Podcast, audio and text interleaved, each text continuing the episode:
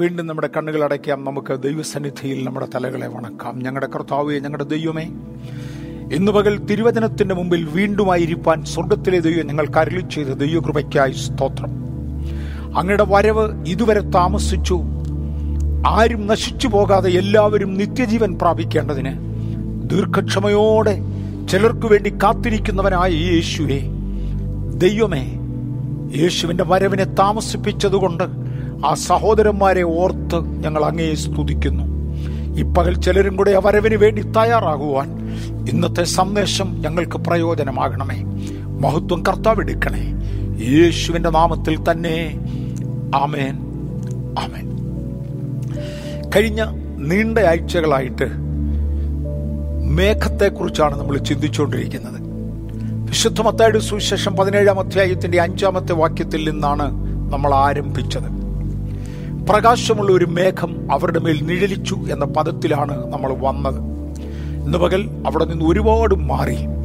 യേശുവിന്റെ മടങ്ങിവരവിന്റെ മേഘത്തെക്കുറിച്ച് ചിന്തിക്കുവാൻ the cloud of his return തന്റെ മടങ്ങിവരവിന്റെ മേഘത്തെക്കുറിച്ച് പറയുവാൻ കർത്താവ് തരുന്ന കൃപയ്ക്കായി ഞാൻ ദൈവത്തെ നന്ദിയോടെ നന്ദിയോടെ സ്തുതിച്ചു വാഴ്ത്തുന്നു. ഒരു വാക്യം വായിച്ച് നമുക്ക് ആരംഭിക്കാം. വെളിപ്പാട് പുസ്തകം ഒന്നാം അധ്യായത്തിന്റെ ഏഴാമത്തെ വാക്യം. വെളിപ്പാട് പുസ്തകം ഒന്നാമത്തെ അധ്യായത്തിന്റെ ഏഴാമത്തെ വാക്യം. ഇതാ അവൻ മേഘാരൂഢനായി വരുന്നു. യോഹന്നാൻ അപ്പസ്തോലൻ വിളിച്ചു പറയുന്ന പദമാണിത്. യേശുവിന്റെ മാറോട് ചാരിയിരുന്ന യോഹന്നാൻ വയോവൃദ്ധനായ യോഹന്നാൻ അപ്പസ്തോലന്മാരുടെ കൂട്ടത്തിൽ സ്വാഭാവിക മരണം സിദ്ധിച്ച ഏക അപ്പസ്തോലനായ യോഹന്നാൻ പ്രായാധിക്യത്തിൽ പത്മോസിലേക്ക് നാടുകടത്തപ്പെട്ട യോഹന്നാൻ കർത്തൃദിവസത്തിൽ ആത്മവിശതലായ യോഹന്നാൻ യേശുവിനെ കുറിച്ചുള്ള വ്യക്തമായ സന്ദേശം ലോകത്തിന് തരേണ്ടതിന് യേശു തിരഞ്ഞെടുത്ത യോഹന്നാൻ യേശുവിനെ കുറിച്ച് പറയുന്ന ഒരു പദമാണിത്. ഇതാ അവൻ മേഘാരൂഢനായി വരുന്നു. ഇതാ എന്ന് പറയുമ്പോൾ അതിന്റെ തിടുക്കത്തെ കുറിക്കുന്ന ഒരു പദപ്രയോഗമാണ്. ആ വാക്യം കംപ്ലീറ്റ് ചെയ്താട്ടെ. ഇതാ അവൻ മേഘാരൂഢനായി വരുന്നു. വായിച്ചു. ഏത് കണ്ണും അവനെ കുത്തിത്തുളച്ചവരും അവനെ കാണും. ഏത് കണ്ണും അവനെ കാണും. ഏത് കണ്ണും വളരെ പ്രത്യക്ഷമായി സകലരും കാണത്തക്കവണ്ണം അവൻ വരും.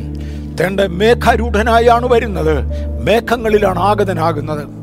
യേശു ഈ ഭൂമിയിൽ നിന്ന് സ്വർഗത്തിലേക്ക് എടുക്കപ്പെട്ടപ്പോൾ പതിനൊന്ന് ഗലീല പുരുഷന്മാർ ആകാശത്തേക്ക് നോക്കി നിൽക്കുമ്പോൾ സ്വർഗത്തിൽ നിന്നും വെള്ളവസ്ത്രം ധരിച്ച രണ്ടു ദൂതന്മാർ ഇറങ്ങി വരികയും അവർ ഗലില പുരുഷന്മാരോട് ഇങ്ങനെ പറയുകയും ചെയ്തു. ഹേ ഗലില പുരുഷന്മാരെ നിങ്ങൾ ആകാശത്തേക്ക് നോക്കി നിൽക്കുന്നത് എന്ത്? നിങ്ങളെ വിട്ട് സ്വർഗത്തിലേക്ക് കരേറിപ്പോയ ഈ യേശുവിനെ അവൻ പോകുന്നവനായി കണ്ടതുപോലെ വരുന്നവനായി കാണും. എങ്ങനെയാണ് താൻ പോയത്? പ്രകാശമുള്ള ഒരു മേഘത്തിലാണ് താൻ പോയത്. ഒരു മേഘം അവരുടെ മേൽ നിഴലിച്ചു. ആ മേഘത്തിൽ യേശു എടുക്കപ്പെടുകയായിരുന്നു. മേഘത്തിൽ തന്നെ മടങ്ങി വരും. യോഹന്നാൻ വിളിച്ചു പറയുകയാണ് ഇതാ കാണത്തക്കവണ്ണം അതിവേഗത്തിൽ അതിവേഗത്തിൽ എന്നുള്ള പദം ഇത്രയും നൂറ്റാണ്ടുകൾ കഴിഞ്ഞിട്ടും സംഭവിച്ചില്ലല്ലോ. എന്തുകൊണ്ടാണ്? ഒരുപാട് വിശദീകരണങ്ങളുണ്ട്. കാര്യം ഇത് ഒരു ദൈവിക കണക്കുകൂട്ടലിൽ വിളിച്ചു പറയുന്നതാ. മാനുഷികമായ കണക്കുകൂട്ടലിലല്ല. മുപ്പത് ബില്യൺ പ്രകാശവർഷങ്ങൾ വ്യാസം വരുന്ന നമ്മുടെ പ്രപഞ്ചത്തെ ഒരു വാക്കുകൊണ്ട് സൃഷ്ടിച്ച ദൈവത്തിന്റെ കണക്കിലാണ് ഈ പ്രസ്താവന എന്ന് മറക്കരുത്. മുപ്പത് ബില്യൺ പ്രകാശവർഷങ്ങൾ വ്യാപ്സം വരുന്നതായ നമ്മുടെ പ്രപഞ്ചം ഉൾപ്പെടെ ശാസ്ത്രലോകത്തിന്റെ അഭിപ്രായത്തിൽ മൾട്ടിവേഴ്സ് ഇതുപോലെയുള്ള അനേക പ്രപഞ്ചങ്ങൾ കണ്ടെന്നു വരാം. ഒരൊറ്റ വാക്കിനാൽ ഒരു ബിഗ് ബാങ്ങിനാൽ സൃഷ്ടിച്ചെടുത്ത ത്രിയേകനായ ദൈവം മൂന്ന് ജനറേഷനുകളിൽ നിന്ന് വരുന്ന ആ മൂന്ന് ശബ്ദങ്ങൾ ഒരുമിച്ച് ചേർന്ന് ഈ പ്രപഞ്ചം സൃഷ്ടിക്കേണ്ടതിനു വേണ്ടി ആ പ്രപഞ്ചത്തെ നിർമ്മിച്ച ആ വലിയവനായ ദൈവത്തിന്റെ കണക്കാണ് വേഗത്തിൽ എന്നത്. അത് നമ്മുടെ കണക്കല്ല. ഒരാത്മീയൻ ദൈവിക കാഴ്ചപ്പാടിൽ അതിനെ വിശദീകരിക്കുമ്പോൾ മനസ്സിലാകും. ഇതാ അവൻ മേഘാരൂഢനായി വരുന്നു. ഏത് കണ്ണും അവനെ കാണും. എല്ലാവരും അവനെ കണ്ടിരിക്കും. അവനെ കുത്തിത്തുളച്ചവരവനെ കണ്ടിരിക്കും. അന്നത്തെ മഹാപുരോഹിതൻ കണ്ടിരിക്കും. അങ്ങേരെ അടിച്ചു തുളച്ചതാ. അങ്ങേരെ ഏൽപ്പിച്ചു കൊടുത്തത് കൊണ്ടാണ് കുത്തിത്തുളയ്ക്കേണ്ടതായി വന്നത്. അവനെ കുത്തിത്തുളച്ചവ ആ റോമൻ പട്ടാളം അവനെ കാണും. എല്ലാവരും കാണുക വിശുദ്ധന്മാർ കാണും ആത്മീയർ കാണും സകലരും കാണുക അവൻ മേഘാരൂഢനായി വരുവാൻ പോകുകയാണ്. ഇങ്ങനെയെല്ലാം കൂടെ പറഞ്ഞാൽ എങ്ങനെയാ ഇത് ശരിയാകുന്നത്? യേശുവിന്റെ വരവിനെക്കുറിച്ച് കള്ളൻ വരുന്നത് പോലെ വരുമെന്ന് യേശു സ്വയം പറയുന്ന പദങ്ങളുണ്ട്. ഞാനിതിവിടെ ഒത്തിരി വിശദീകരിച്ചിട്ടുണ്ട്. പല പ്രാവശ്യം എടുത്തിട്ടുള്ളതാണ് യേശുവിന്റെ വരവിനെക്കുറിച്ച്. ആ വരവ് ക്രൈസ്തവ മണ്ഡലത്തിന്റെ ഏറ്റവും വലിയ പ്രത്യാശയാകയാൽ അത് എത്ര പറഞ്ഞാലും അവസാനിക്കയില്ല. അത് പറയുന്നതിനുള്ള ആർത്തി അത് വിശ്വസിക്കുന്ന ഒരു വ്യക്തിക്ക് അവശേഷിക്കുന്നതിനാൽ പിന്നെയും പിന്നെയും വരവിനെക്കുറിച്ച് പറയുന്നതും കേൾക്കുന്നതും നമുക്ക് അനുഗ്രഹപ്രദമായിരിക്കും. ഒരു വശത്ത് യേശു പറഞ്ഞു കള്ളൻ വരുന്നത് പോലെയാണ് വരുന്നത്. ഏത് നാഴികയ്ക്ക് നിന്റെ മേൽ വരുമെന്ന് അറിയുന്നില്ല. ഉണർന്നും ജാഗരിച്ചും കൊണ്ടിരിക്കണം. കാര്യം എപ്പോൾ വരുമെന്ന് അറിയുന്നില്ല. അതിനുവേണ്ടി തയ്യാറെടുത്തുകൊണ്ടിരിക്കണം. ഉണർന്ന് ജാഗരിച്ചു കൊണ്ടിരിക്കണം. വേറൊരു ഭാഗത്ത് മേഘാരൂഢനായിട്ടാണ് വരുന്നത്. മിന്നൽ കിഴക്ക് നിന്ന് പടിഞ്ഞാറോളം വിളങ്ങുന്നത് പോലെ മനുഷ്യപുത്രന്റെ മടങ്ങിവരവിലും ആകും.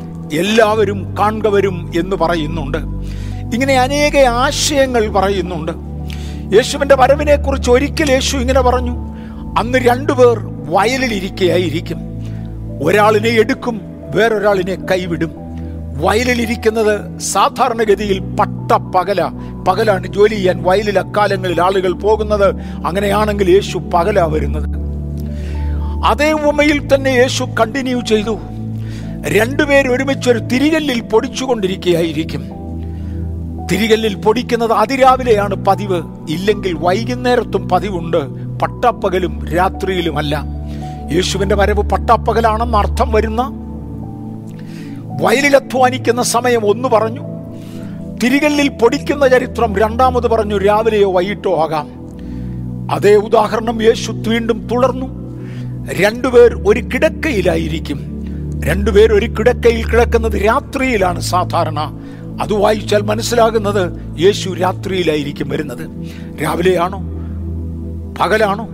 വൈകുന്നേരമാണോ? രാത്രിയിലാണോ? അറിഞ്ഞുകൂടാ. എല്ലാവരും കാണുകയാണോ? രഹസ്യമായിട്ടാണോ?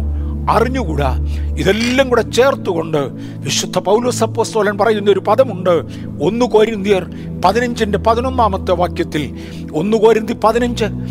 യേശുവിന്റെ മടങ്ങിവരവിന്റെ സഭ ഇവിടുന്ന് എടുക്കപ്പെടുന്നതിന്റെ വിശുദ്ധന്മാരുടെ രൂപീകരണത്തിന്റെ ചുരുക്കത്തിൽ പുനരുത്ഥാനത്തിന്റെ അധ്യായം എന്നാണ്. കൊരിന്തിരിക്കെഴുതിയ ഒന്നാം ലേഖനം പതിനഞ്ചാം അധ്യായത്തിന്റെ അതായത് ഉയർപ്പിന്റെ അധ്യായത്തിന്റെ അമ്പത്തി ഒന്നാമത്തെ വാക്യം. ദയവായി വായിക്കാമോ? ഞാൻ ഒരു മർമ്മം നിങ്ങളോട് പറയാം. നാം എല്ലാവരും നിദ്ര കൊള്ളുകയില്ല. തേണ്ട ഒരു മർമ്മമാണ് യേശുവിന്റെ വരവ്. അന്ന് നാം എല്ലാവരും നിദ്ര കൊള്ളുകയില്ല. ഒരു മർമ്മമാണ് യേശുവിന്റെ വരവ്. മർമ്മം എന്ന പദത്തിന്റെ അർത്ഥം. ഒറ്റ നോട്ടത്തിന് മനസ്സിലാകാത്ത ആത്മീക സത്യങ്ങൾ ഉള്ളടക്കം ചെയ്തിരിക്കുന്ന രഹസ്യങ്ങളുടെ കലവറകൾ ഒളിച്ചു വച്ചിരിക്കുന്ന ഒരു സംഭവത്തെയാണ് ഒരു മർമ്മം എന്ന് വിളിക്കുന്നത്. ഞാനൊരു മർമ്മം നിങ്ങളോട് പറയാം. യേശുവിന്റെ വരവ് ഒരു മർമ്മമാണ്. അന്ന് നാം എല്ലാവരും നിദ്ര കൊള്ളുകയില്ല. പകരം ചിലർ നിദ്ര കൊണ്ടിരിക്കും. നിദ്ര കൊണ്ടവർ ഉയർത്തെഴുന്നേൽക്കും. നിദ്ര കൊള്ളാത്തവർ രൂപാന്തരം പ്രാപിക്കും. നാം ഒരുമിച്ച് ആകാശങ്ങളിൽ യേശുവിനെ എതിരേൽക്കേണ്ടതിന് മേഘങ്ങളിൽ എടുക്കപ്പെടും ഇതാണ് ആ മർമ്മം. അല്പം കൂടെ വ്യക്തതയ്ക്ക് വേണ്ടി തെസ്ലോണിക്കരുടെ ഒന്നാമത്തെ ലേഖനം നാലാം അധ്യായത്തിന്റെ പതിനാറ് പതിനേഴ് വാക്യങ്ങൾ നമുക്കൊന്ന് വായിക്കാം. ഒന്ന് തെസ്ലോണിക്കർ നാലാം അധ്യായം പതിനാറ് പതിനേഴ് വാക്യങ്ങൾ. കർത്താവ് താൻ ഗംഭീരനാദത്തോടും പ്രധാന ദൂതന്റെ ശബ്ദത്തോടും ദൈവത്തിന്റെ കാഹളത്തോടും കൂടെ സ്വർഗത്തിൽ നിന്ന് ഇറങ്ങി വരികയും ക്രിസ്തുവിൽ മരിച്ചവർ മുമ്പേ ഉയർത്തെഴുന്നേൽക്കുകയും ചെയ്യും. പിന്നെ ജീവനോടെ ശേഷിക്കുന്ന നാം അവരോട് ഒരുമിച്ച് ആകാശത്തിൽ കർത്താവിനെ എതിരേൽപ്പാൻ മേഘങ്ങളിൽ എടുക്കപ്പെടും. യേശുവിന്റെ വരവിനെ കുറിച്ച് വ്യക്തമായ ഒരു മർമ്മത്തിന്റെ വെളിപ്പാടാണ് ഇവിടെ പറയുന്നത്.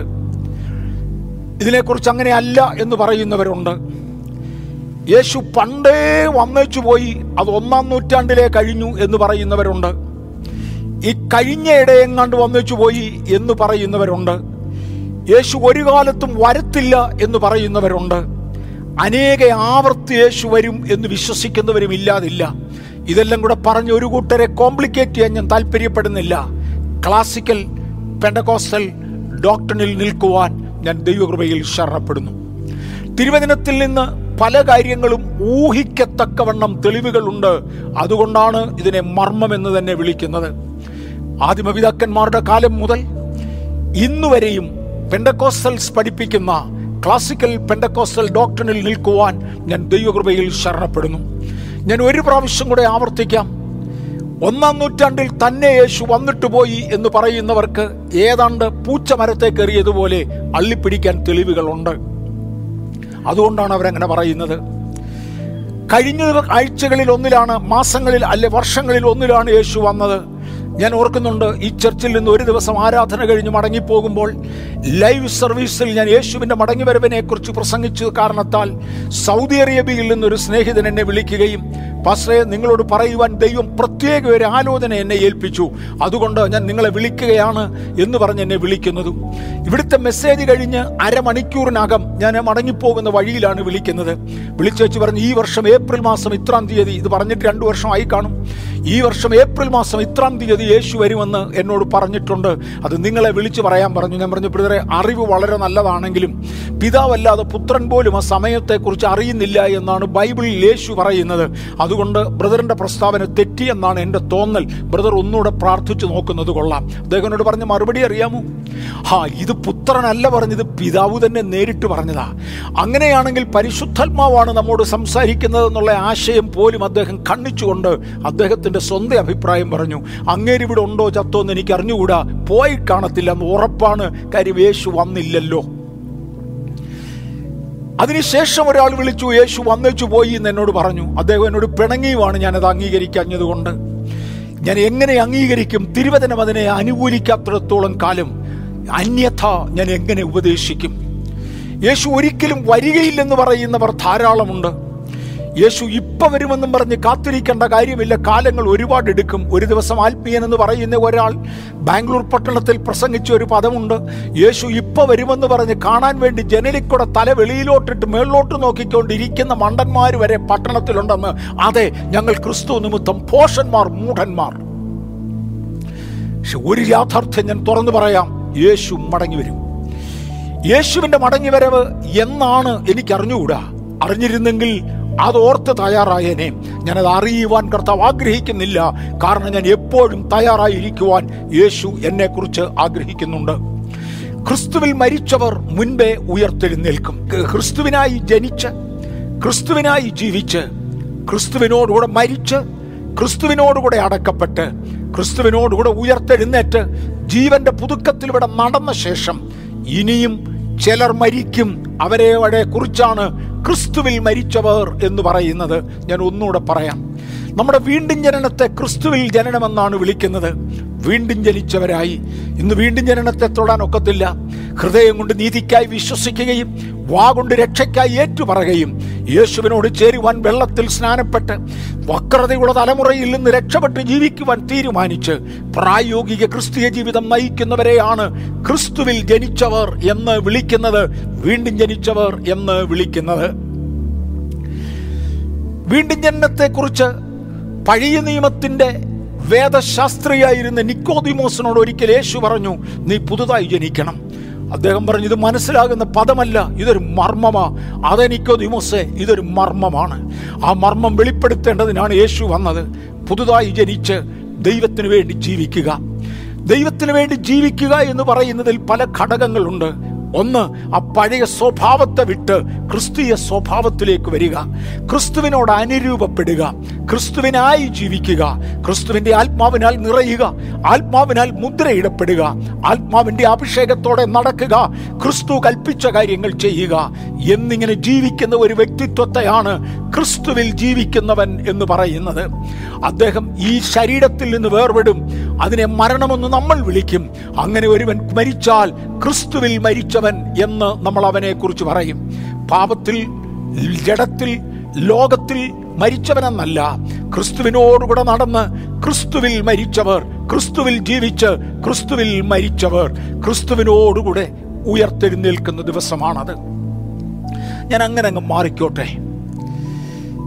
യേശുക്രിസ്തുവിനോടുകൂടെ ജീവിക്കേണ്ടതിന് ഉയർത്തെഴുന്നേൽക്കുന്ന ഒരു ദിവസമുണ്ട്. ക്രിസ്തുവിൽ മരിച്ചവർ മുൻപേ ഉയർത്തെഴുന്നേൽക്കും. പിന്നെ ജീവനോടെ ശേഷിക്കുന്ന വിശുദ്ധന്മാർ നൊടി നേരത്തിനുള്ളിൽ കാഹളം ധ്വനിക്കുന്ന മാത്രയിൽ പെട്ടെന്ന് രൂപാന്തരപ്പെടുകയും നാം ഒരുമിച്ച് നിത്യതയിലേക്ക് എടുക്കപ്പെടുകയും ചെയ്യും. ഇതാണ് യേശു ക്രിസ്തു പഠിപ്പിച്ചതും ബന്ധക്കോസുകാർ വിശ്വസിക്കുന്നതുമായ ക്ലാസിക്കൽ പെന്തക്കോസ്റ്റൽ ടീച്ചിങ് എന്നൊന്നുകൂടെ ആവർത്തിച്ച് പറയുവാൻ കർത്താവിന്റെ കൃപയിൽ ശരണപ്പെടുന്നു. വെളിപ്പാട് പുസ്തകം ഇരുപത്തിരണ്ടിന്റെ പന്ത്രണ്ടിൽ യേശു പറയുന്ന ഒരു പ്രസ്താവന ശ്രദ്ധിക്കാം. വെളിപ്പാട് പുസ്തകം ഒന്നിന്റെ ഏഴിൽ യോഹന്നാന്റെ പ്രസ്താവന നമ്മൾ ശ്രദ്ധിച്ചു. ഇതാവൻ മേഘാരൂഢനായി വരുന്നു. വെളിപ്പാട് പുസ്തകത്തിന്റെ ഒന്നാമത്തെ അധ്യായത്തിൽ യോഹന്നാൻ അത് പറഞ്ഞെങ്കിൽ ഇരുപത്തിരണ്ടാമത്തെ അധ്യായത്തിൽ അവസാനത്തെ അധ്യായത്തിൽ യേശു എന്ന് പറയുന്നു? തന്റെ വെളിപ്പാട് പുസ്തകം ഇരുപത്തിരണ്ടിന്റെ പന്ത്രണ്ട് ദയവായി വായിച്ചാലും. ഇതാ ഞാൻ വേഗം വരുന്നു. ഓരോരുത്തന് അവനവന്റെ പ്രവൃത്തിക്ക് തക്കവണ്ണം കൊടുപ്പാൻ പ്രതിഫലം എന്റെ പക്കലുണ്ട്. ഇതാ ഞാൻ വേഗം വരുന്നു യേശുവിന്റെ പ്രസ്താവനയാണ്. ഞാൻ ഇന്ന് വിശദീകരിക്കാൻ ആഗ്രഹിക്കുന്നത് ദ ക്ലൗഡ് ഓഫ് റിട്ടേൺ മടങ്ങി വരവിന്റെ മേഘം. മേഘത്തിൽ വെളിപ്പെടുമെന്ന് പറഞ്ഞു. യേശു പറഞ്ഞിതാ ഞാൻ വേഗത്തിൽ വരുവാൻ പോകുകയാണ് രഹസ്യമായിട്ടാണ് വരുന്നത് മേഘത്തിലാണ് വരുന്നത് പരസ്യമായിട്ടാണ് വരുന്നത് പ്രതിഫലം തരാനാണ് വരുന്നത് കള്ളം വരുന്നത് പോലെയാണ് വരുന്നത് എന്നിങ്ങനെ അനേക പ്രസ്താവനകൾ ഒരുമിച്ച് ചേരുമ്പോൾ അതൊരു മർമ്മമാണെങ്കിലും ഈ മർമ്മത്തിന്റെ അകത്തേക്ക് ഇറങ്ങിയാൽ അല്പസ്വല്പം വിശദീകരണങ്ങൾ നമുക്കിവിടെ ഉണ്ടായിരിക്കും. യേശുവിന്റെ ഈ പറയുന്ന മേഘാരൂഢനായി വെളിപ്പെടുന്ന മേഘപ്രത്യക്ഷതയുടെ ഏതാണ്ട് ഏഴ് വർഷങ്ങൾക്ക് മുന്നമേ നടക്കേണ്ട ഒരു രഹസ്യവരവുണ്ട് ഞാൻ അവിടെ ആരംഭിക്കാൻ ആഗ്രഹിക്കുന്നു. അതിനെക്കുറിച്ചാണ് ഒന്ന് ദശ്രോണിക്കർ നാലിന്റെ പതിനാറ് പതിനേഴിൽ പറയുന്നത് കർത്താവൂതൻ ഗംഭീരനാഥത്തോടും പ്രധാന ദൂതന്റെ ശബ്ദത്തോടും ദൈവത്തിന്റെ കാഹളത്തോടും കൂടെ സ്വർഗത്തിൽ നിന്ന് ഇറങ്ങി വരും ഒന്നുകൂടെ ആവർത്തിക്കാം. യേശുവിന്റെ മേഘാരൂഢനായ വരവിനെ കുറിച്ച് മേഘാരൂഢനായി വരുന്ന വരവിനെ കുറിച്ച് ഏത് കണ്ണും അവനെ കുത്തി തുളച്ചവരും കാണുന്ന ആ വരവിനെ കുറിച്ചാണ് ലക്ഷണങ്ങൾ ബൈബിളിൽ പറയുന്നത്. എന്നാൽ ആ സംഭവം നടക്കുന്നതിന് ഒരു ഏഴു വർഷം മുമ്പേ രഹസ്യമായ വേറൊരു വരവ് നടന്നിരിക്കുമെന്ന് പെന്തക്കോസ്റ്റുകാർ വിശ്വസിക്കുന്നു. ക്രിസ്തീയ സഭ കാലങ്ങളായി വിശ്വസിക്കുന്നു പഠിപ്പിക്കുന്നു. എന്നോട് അഭിപ്രായ വ്യത്യാസമുള്ളവർ ധാരാളമുണ്ട്. എനിക്ക് അവരോട് അഭിപ്രായ വ്യത്യാസമുണ്ട്. ദാറ്റ്സ് ഇറ്റ് അവരുടെ വിശ്വാസം മാറ്റാൻ എന്നെ കൊണ്ടൊക്കത്തില്ല തിരുവചനത്തിൽ നിന്ന് ഞാൻ വിശ്വസിക്കുന്ന വിശ്വാസം അവതരിപ്പിക്കുവാൻ മാത്രം എനിക്ക് കഴിയും. അതുമാത്രമാണ് ഞാൻ ഉദ്ദേശിക്കുന്നത്. ഞാൻ സാധാരണ പറയാറുള്ളത് പോലെ വേറൊരാളിനെ കൊണ്ട് വിശ്വസിപ്പിക്കാമെന്ന് പറഞ്ഞ് ആരുടെയൊന്നും കൃപയാൽ നമ്മൾ അഡ്വാൻസ് ഒന്നും വാങ്ങിച്ചിട്ടില്ല. അതുകൊണ്ട് അഡ്വാൻസ് വാങ്ങിച്ചു പോയിരുന്നെങ്കിൽ വിശ്വസിപ്പിച്ചേ പറ്റുമെന്ന് പറയാം. അങ്ങനെയൊന്നും ആരുടെയൊന്നും അഡ്വാൻസ് വാങ്ങിച്ചിട്ടില്ല. ഞങ്ങൾ വിശ്വസിക്കുന്ന യാഥാർത്ഥ്യം തുറന്നു പറയുവാൻ കർത്താവ് തന്ന കൃപയ്ക്കൊത്തവണ്ണം സകല മീഡിയകൾ ഞങ്ങൾ ഉപയോഗിക്കുന്നത് കൊണ്ട് അത് പറയുന്നു എന്ന് മാത്രമേ ഉള്ളൂ. ഈ രഹസ്യവരവിനെ തുടർന്ന് ചില കാര്യങ്ങൾ നടക്കുന്നത് ഞാനൊന്ന് തൊട്ടോട്ടെ. പരസ്യവരവിന്റെ ലക്ഷണങ്ങളാണ് ഭൂമിയിൽ കാണുന്നത്. രഹസ്യവരവിന് ഒരു ലക്ഷണവും ബൈബിളിൽ പറഞ്ഞിട്ടില്ല. I want to repeat again പരസ്യവരവിന്റെ ലക്ഷണങ്ങൾ മാത്രമേ ബൈബിളിൽ പറഞ്ഞിട്ടുള്ളൂ. രഹസ്യവരവിന്റെ ലക്ഷണങ്ങൾ ഒന്നും തന്നെ ബൈബിളിൽ പറഞ്ഞിട്ടില്ല.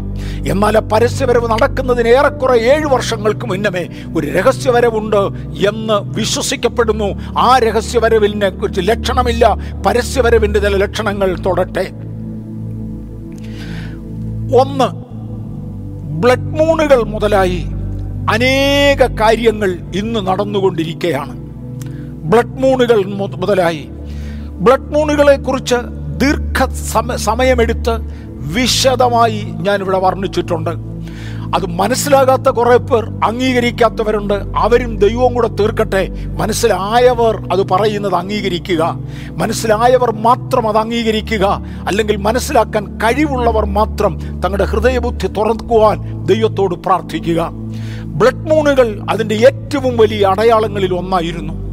ഇന്ന് കാണുന്ന വൺ വേൾഡ് ഗവൺമെന്റിന് വേണ്ടിയുള്ള വിളി നിശ്ചയമായും അതിന്റെ ലക്ഷണങ്ങളിൽ ഒന്നാണ്. ഞാൻ ആ വൺ വേൾഡ് മൂവ്മെന്റിനെ കുറിച്ച് ഒരു വാക്ക് പറയാൻ ആഗ്രഹിക്കുന്നു. ഞാനത് ഒന്നുകൂടെ തൊടുമായിരിക്കും. ഇന്ന് പല കടകളുടെ മുൻപിൽ ചെല്ലുമ്പോഴും ബാങ്കുകളുടെ മുൻപിൽ ചെല്ലുമ്പോഴും ഒരു ബോർഡ് എഴുതി വെച്ചിരിക്കുന്നത് കണ്ടിട്ടുണ്ട്. No mask no entry no mask no entry ഒരു സ്നേഹിതൻ എന്നോട് കഴിഞ്ഞ ഒരു ദിവസം പറഞ്ഞു അത് നാളത്തേക്കൊന്ന് മാറും. നോ ചിപ്പ് നോ എൻട്രി എന്നോ നോ മാർക്ക് നോ എൻട്രി എന്നോ ആയിരിക്കാം. നോ വാക്സിൻ നോ എൻട്രി എന്ന് പറയുന്നത് ഇന്നേ തുടങ്ങിക്കഴിഞ്ഞു. വാക്സിൻ സ്വപ്നം കണ്ടു തുടങ്ങിയപ്പോൾ തന്നെ ആ വാക്സിൻ വന്നാൽ എല്ലാവരും എടുത്തിരിക്കണമെന്ന് ഗവൺമെന്റുകൾ നിയമം പാസാക്കി. പക്ഷേ ഈ ഗവൺമെന്റുകൾ ഉടലെടുക്കുന്നതിന് സഹസ്രാബ്ദങ്ങൾക്ക് മുന്നമേ ദൈവത്തിന്റെ തിരുവചനം വിളിച്ചു പറഞ്ഞു ഒരു ചിപ്പ് ആ കൂട്ടത്തിൽ അറുന്നൂറ്റി അറുപത്തി ആറ് എന്നുള്ള ഒരു നമ്പർ ചിപ്പ് എന്നൊക്കെ ഞാൻ അതിനെ വിളിക്കുക. ഞാൻ ഈ വേദപുസ്തകത്തിലെ പല പ്രവചനങ്ങളുടെ നിവർത്തീകരണങ്ങളെ കുറിക്കുന്ന ഒരു സൂചന ഒരു പ്രാവശ്യം കൂടെ പറയുവാൻ ആഗ്രഹിക്കുന്നു. വേദപുസ്തകത്തിലെ ഏതു പ്രവചനത്തിനും ഒന്നിലധികം നിവർത്തീകരണങ്ങളുണ്ട്. അങ്ങനെ പല നിവർത്തീകരണങ്ങൾ ഉള്ളതിനാൽ ഭാഗിക നിവർത്തീകരണങ്ങൾ പലതും നടന്നതിനാൽ പലരും പല പ്രവചനങ്ങൾ പറഞ്ഞിരുന്നത് തെറ്റിയതല്ല ഭാഗികമായി നിറവേറിയതാണ്. അത് ആ പ്രവചനത്തെ വിശദീകരിച്ച ആളിന് അറിയാൻ വയ്യാതെ പോയതുകൊണ്ട് അദ്ദേഹം അത്രയും വ്യക്തമാക്കി കാണത്തില്ല. അത് എ- ഡി ഒന്നാം നൂറ്റാണ്ടിൽ നടന്നു കഴിഞ്ഞു. അറുന്നൂറ്റി അറുപത്തി ആറ് അന്ന് വന്നു എന്ന് പറയുന്നവരുണ്ട്. വന്നേ വന്നു. റോമിലെ പോപ്പിൽ അത് നിവൃത്തിയാകും. കാര്യം അത് അദ്ദേഹത്തിൽ ആ അറുന്നൂറ്റി അറുപത്തി നമ്പർ ഉണ്ടെന്ന് പറയുന്നു. സത്യം ആന്നേ ആന്നു. അതും ഒരു നിവർത്തീകരണം തന്നെയാണ്. നീറോ കൈസറിൽ അത് നിറവേറി. അദ്ദേഹത്തിന് അറുന്നൂറ്റി അറുപത്തി ആറിന്റെ നമ്പർ ഉണ്ടായിരുന്നു എന്ന് പറഞ്ഞു. പരമസത്യമാണേ. അതും ഒരു ഭാഗിക നിവർത്തീകരണമാണ്. ഹിറ്റ്ലറിൽ അത് നിറവേറി. അദ്ദേഹത്തിന് അറുന്നൂറ്റി അറുപത്തി ആറിന്റെ സംഖ്യ ഉണ്ടെന്ന് പറയുന്നു. ഉണ്ടായിരിക്കാം. അദ്ദേഹത്തിലും നിറവായി കണ്ടേക്കാം. പക്ഷേ ഇതിനേക്കാൾ ഒക്കെയും വ്യക്തമായ അറുന്നൂറ്റി അറുപത്തി ആറിന്റെ സംഖ്യ ഒത്തുവരുന്ന ഒന്നാണ് ഭാവിയിൽ എന്റെയും നിങ്ങളുടെയും കൈമേലോ നെറ്റിമേലോ വെക്കുവാനുള്ളതായ ആ സീൽ എന്ന് മറക്കരുത്. ആ അറുന്നൂറ്റി അറുപത്തി ആറിന്റെ ചിപ്പ് മറക്കരുത്. വിശദമായ വിശദീകരണങ്ങൾ വളരെ ടെക്നിക്കൽ ലാംഗ്വേജിൽ ശാസ്ത്രീയ വിശദീകരണങ്ങൾ സഹിതം ഇവിടെ എടുത്തു കാണിക്കുവാൻ ദൈവം തന്ന അവസ്ഥകൾക്കായി അവസരങ്ങൾക്കായി ഞാൻ ദൈവത്തെ സ്തുതിക്കുന്നു. ആ ചിപ്പിന്റെ പേറ്റന്റ് നമ്പരുകൾ മുതൽ പലതും ഇവിടെ ചിത്രീകരിച്ച് പരസ്യമായി കാണിക്കുവാൻ ദൈവം തന്ന കൃപയ്ക്കായി ഞാൻ ദൈവത്തെ സ്തുതിക്കുന്നു. ഇങ്ങനെ ലോകമെമ്പാടുമായി ഒരു വൺ വേൾഡ് ഗവൺമെന്റിന് വേണ്ടി ഒരുങ്ങിക്കൊണ്ടിരിക്കുന്ന ഒരുക്കം ഒരു one world government one world religion one world currency മുതലായ പലതും ഒരുമിച്ച് വരേണ്ടതിന് വേണ്ടി ഒരുങ്ങിക്കൊണ്ടിരിക്കുന്ന ആ ഒരു ഒരുക്കം ആ യേശുവിന്റെ പരസ്യപ്രത്യക്ഷതയുടെ അടയാളത്തിൽ ഒന്നായി കാണാം. ഒരുപാട് കാര്യങ്ങൾ കാണാനുണ്ട്. ആ പരസ്യ വരവിന് ഒരു ഏഴ് വർഷങ്ങൾക്ക് മുന്നമേയാണ് രഹസ്യവരവ് നടക്കേണ്ടത് എന്ന് ഞാൻ പറഞ്ഞു. ആ രഹസ്യവരവിൽ ഒരു കൂട്ടം ആളുകൾ ഈ ഭൂമിയിൽ കൈവിടപ്പെടും. ആത്മീയരെന്ന് നനച്ചവരിൽ ചിലർ ഭക്തന്മാരെന്ന് നനച്ചവരിൽ ചിലർ അന്ന് കൈവിടപ്പെട്ടു പോകുമെന്ന് ഞാൻ കർത്താവിൽ ഓർമ്മിപ്പിക്കട്ടെ. യേശു തന്നെ ഇങ്ങനെ പറഞ്ഞു പത്ത് കന്യകമാർ മണവാളനെ എതിരേൽക്കേണ്ടതിനായി വിളക്കെടുത്തുകൊണ്ട് പുറപ്പെട്ടു. പത്തുപേരുടെയും വിളക്കിൽ എണ്ണയുണ്ടായിരുന്നതിനാൽ പത്തു പേരുടെയും വിളക്കുകൾ ശോഭിച്ചു. ഒരു സ്ഥലത്തെത്തി എല്ലാവരും നിദ്ര കൊണ്ടു ഒരുപോലെ ഉറങ്ങി. എന്ന് പറഞ്ഞാൽ അവരെല്ലാവരും മരിച്ചു എന്ന് ഒരാത്മീയ അർത്ഥമുണ്ട്. അവരെല്ലാവരും മരിച്ചു. കുറെ സമയം കഴിഞ്ഞപ്പോൾ അർദ്ധരാത്രിയായപ്പോൾ മണവാളൻ വരുന്നു. അവനെ എതിരേൽപ്പാൻ പുറപ്പെടുവീൻ എന്നൊരു ശബ്ദമുണ്ടായി. വിശുദ്ധ മത്തായുടെ സുവിശേഷം ഇരുപത്തി അഞ്ചാമത്തെ അധ്യായത്തിലെ ചരിത്രമുണ്ട്. ഇന്ന് വായിക്കുന്നില്ല.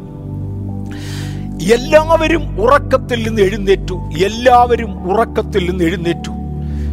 പക്ഷേ എല്ലാവർക്കും വിളക്കും എല്ലാവർക്കും വിളക്കിൽ എണ്ണയും ഉണ്ടായിരുന്നെങ്കിലും ബുദ്ധിയുള്ളവർക്ക് മാത്രം വിളക്കോടുകൂടെ പാത്രത്തിലും എണ്ണ ഉണ്ടായിരുന്നു ഞാൻ ഇന്നത് തൊടാൻ എനിക്ക് ഒക്കത്തില്ല നേരത്തെ വിശദീകരിച്ചതാണ്. അവിടെ പാത്രം എന്ന് പറയുന്നത് ഈ മൺപാത്രത്തെ കുറിക്കുന്നതാണ്. ആത്മാവിൽ മാത്രം എണ്ണയുണ്ടായിരുന്നവർ കൃപാവരങ്ങൾ ശോഭിപ്പിച്ചുകൊണ്ട് നടക്കുമ്പോൾ അവരുടെ മൺപാത്രങ്ങളിൽ ആ എണ്ണയുടെ രുചി പിടിക്കാതെ ആ എണ്ണയുടെ മണം പിടിക്കാതെ മൺപാത്രം ആ പഴയ ഗന്ധത്തിൽ തന്നെ കിടന്നിരുന്നു എന്നതിനാൽ അവർക്ക് പാത്രങ്ങളിൽ എണ്ണയില്ലായിരുന്നു എന്ന് വ്യക്തമാണ്. ഈ ഞാൻ പറയാതെ വിട്ടുപോയാൽ തെറ്റായി പോകത്തില്ലേ? ഒരിക്കൽ സിസ്റ്റർ മേരി കോവൂർ ഈ ചർച്ചിൽ നിന്നുകൊണ്ട് പറഞ്ഞ ഒരു ഉപമ എന്റെ ഓർമ്മയിലുണ്ട്. വിലയേറിയ ഒരൽപ്പം അത്തർ ആരോ തനിക്ക് ഗിഫ്റ്റായി കൊടുത്തത് ആ വീട്ടിൽ കൊണ്ടുവന്നു. വീട്ടിൽ മക്കളും ഭാര്യയും ഭർത്താവുമായി അവർ അത്തറിന്റെ കുപ്പി എടുത്ത് മണപ്പിക്കുകയും അതിന്റെ ഭംഗി കണ്ടുകൊണ്ടിരിക്കുകയും ചെയ്ത കൂട്ടത്തിൽ ആ കുപ്പി താഴെ വീണു പൊട്ടി. അതിനകത്തെ തൈലം അതുവഴി ഒഴുകുന്നു. വീട് മുഴുവനും വാസന കൊണ്ട് നിറഞ്ഞു. പെട്ടെന്ന് തൈലം രക്ഷിക്കേണ്ടതിന് വേണ്ടി സിസ്റ്റർ കോവൂർ ഒരു കാര്യം ചെയ്തു. കൊച്ചമ്മയുടെ വാ കൊണ്ട് ഇവിടെ നിന്നുകൊണ്ട് പറഞ്ഞതാണ്. ഒരു കാര്യം ചെയ്തു.